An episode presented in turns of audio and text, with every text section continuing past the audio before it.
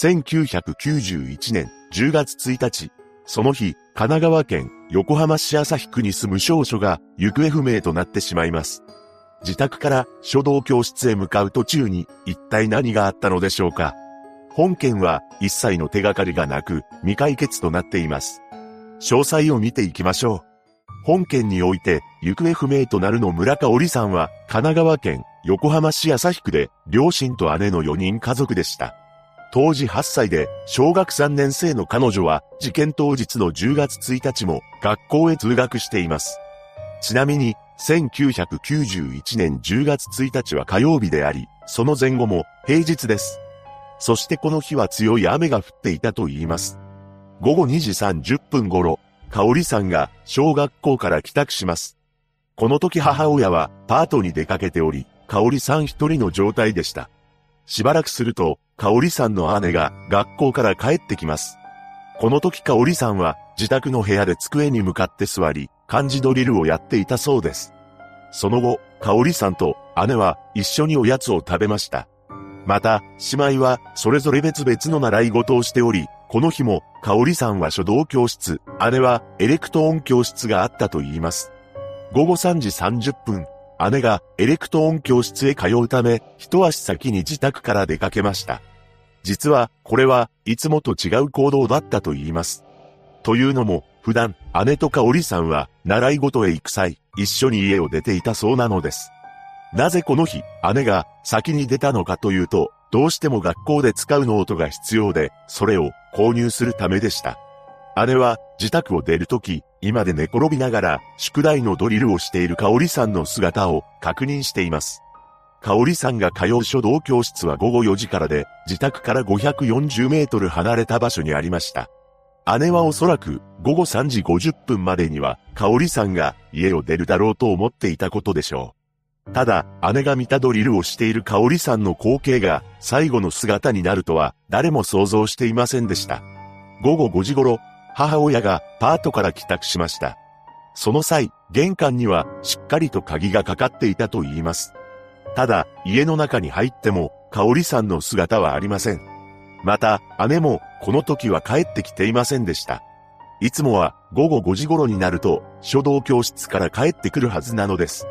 その代わり、今の座宅にはやりかけの漢字ドリルが広げられていたと言います。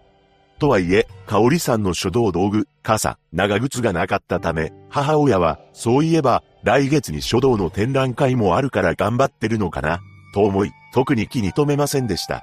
その後、母親は夕飯の買い出しのため、スーパーへと出かけました。買い出しを終え、自宅に帰ってくると、姉はすでに自宅にいましたが、香織さんがまだ帰ってきていないのです。さすがにおかしいと思った母親は、書道教室へ電話を入れています。これは午後6時30分頃のことだったそうです。しかし、書道教室のスタッフからは、皆さん帰られましたけど、という返答がありました。自宅と書道教室の距離は子供の足でも10分もかからない距離です。不安になった母親は薄暗い中、香織さんが通るであろう書道教室までの道のりをたどりました。しかし、見つかりません。家に戻った母親は、同じ書道教室に通う友達のところへ電話しました。そこで衝撃の事実を知ることになります。なんと、この日、香織さんは書道教室へ来なかったというのです。この事実が判明した後、他の友達にも電話を入れ、担任にも相談し、クラスの連絡網で回してもらいます。家族、近所の住民、友人総出で、香織さんを探しましたが見つけることができず、担任からの助言もあり、午後8時30分に警察へ通報しています。すぐに警官が自宅にやってきて、両親もアリバイなどを調べられました。その後、誘拐を想定し、自宅に録音機や逆探知機を設置しています。知人や香織さんの友達からの電話は次々とかかってくるも、身の代金の要求などの電話は一切かかってきませんでした。香織さんは書道教室へ行く準備をし、家にちゃんと鍵もかけていることから、家から書道教室へ向かった可能性は高く、自宅から100メートル先の大通りである国道16号線までの間に、何らかの事件や事故に巻き込まれたものと考えられました。しかし、雨のせいか通行人も少なく、目撃証言もほぼないのです。父親は会社を1ヶ月休み、母親はパートを辞め、情報提供を求めるビラを配り続けますが、何の手がかりも見つかりません。それから数日が経過し、捜査は公開捜査に切り替えられました。また、警察犬も投入されましたが、失踪前夜から当日深夜にかけて雨が降り続いており、最悪の条件だったため、警察犬の花は効かなかったのです。その後、これまで神奈川県警は10万人以上の捜査員を導入。香織さんが行方不明になった近辺はもちろんのこと、県内の河川や山、寺院など6000カ所の捜索を行いました。また、8万4000人に聞き込みも行っています。姉の姿を目撃したという情報は多数寄せられましたが、香織さんの目撃情報は少なく、唯一寄せられたのが自宅近くの女性からでした。その女性によると、近くの民家にある石垣の水抜き口から勢いよく吐き出る雨水を傘を差した女の子が長靴で蹴って遊んでいたと言います。その女性、立ち会いのもと、現場の調査もされましたが、有力な情報に結びつくことはありませんでした。そして、香織さんに似てる人物を見たという情報が900件寄せられ、不審者に関する情報も1200件寄せられており、捜査も行っていますが、解決の糸口にはなりません。それから、両親は、もしかしたら誰か情報を分かっている人が来るかもしれないと思い、玄関にボイスレコーダーやノートも用意して、宅配業者など自宅を訪れた人とのやり取りを記録し、ずっと待っていました。さらに自宅には宗教団体が訪ねてきて、拝めば娘さんは帰ってくる、などと言われたり、自称霊能者に言われた場所を見に行ったこともあったそうです。また香織さんがいつ帰ってきても大丈夫なよう、家や香織さんの持ち物もそのままにしてあると言います。ここで香織さんの情報を今一度見ていきましょう。香織さんは当時小学3年生で年齢は8歳、髪型はショートカットで目がクリッとしているのが特徴です。当日の服装は白のヨットパーカーに紺色のジーンズスカート、ピンクに白の縁取りが入ったゴム長靴を履いていました。また、青と白のチェック柄の傘に赤のキティちゃんのバッグを持っていました。当日、彼女に一体何があったのでしょうか？現在も様々な説が唱えられる中、目撃情報も乏しく、香織さんの持ち物も何一つ見つかっていないため、決め手となるものはありません。車の事故に巻き込まれてしまった可能性も考えられましたが、車の塗装やスリップコン、ミラーなどが破損した破片も見つかっておらず、そのような音を聞いた証言もないことから、可能性は低いと思われます。また、書道教室までの道のりに川が流れている橋もあったため、流されてしまったのでは？という考察もされています。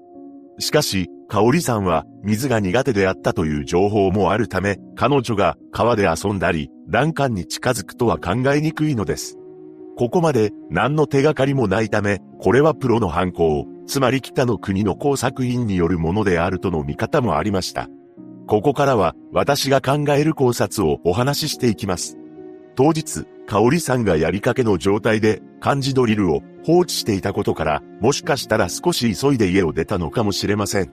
また、雨も降っており、いつもより時間がかかると焦った香織さんは足早に道路へ出たのだと思います。そして姉の目撃情報はあるのにも、かかわらず、香織さんの目撃情報は少ないため、大通りに出るまでの100メートルの間に何者かに連れ去られたのではないでしょうか。すべて憶測にはなりますが、考えられるパターンを3つ解説していきます。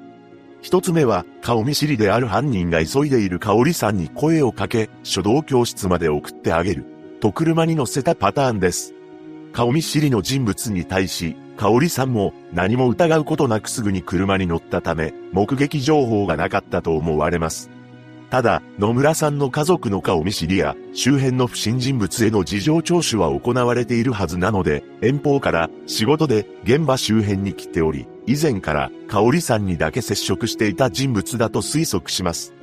しかし、学校から帰ってくると、宿題をきちっと行い、家の手伝いも率先してやっていたという香織さんは、しっかりしている子供です。そのため、深く関わりのある人物であれば、そのことを家族に話していたと思うのです。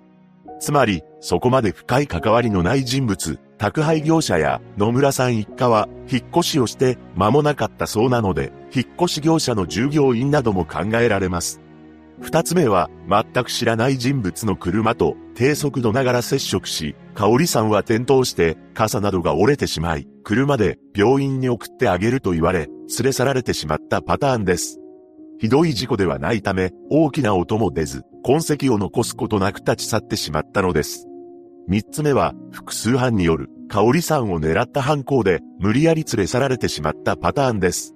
ただ、これを実行するには、前々から香織さんの行動を把握しておく必要があり、普段は姉と一緒に家を出ていることから、このタイミングで犯行に及んだのは突発的だったのかもしれません。例えば、周辺で香織さん以外にも子供を狙った犯行を企てている組織があり、この日はたまたま香織さんが一人でいるところに遭遇したため、被害に遭ってしまったとも考えられます。いずれにせよ、憶測の域を出ませんが、香織さんがどこかで生きていれば、2021年現在は38歳になっています。両親は今でも情報提供を求める活動を有志の方と共に行っています。両親にとって香織さんの記憶は8歳で止まっており、書きかけの漢字ドリルも3年2学期用で止まっているのです。また、在籍していた小学校の保護者と教職員らで作った香織ちゃんを探す会が結成されましたが、長期化して申し訳ない、との両親の思いを受けて2001年に解散しています。あれから約30年が経ち、新しい住宅は増え、書道教室はすでになく、クリーニング店になりました。両親はテレビや新聞の取材に対し、いつもどうしているのかと思っている。事件が風化されることが一番怖い。みんなが香りのことを待っている。一日も早く私たちの元に帰ってきてほしい、と語っています。香織さんが無事にご家族の元へ帰れるよう祈るばかりです。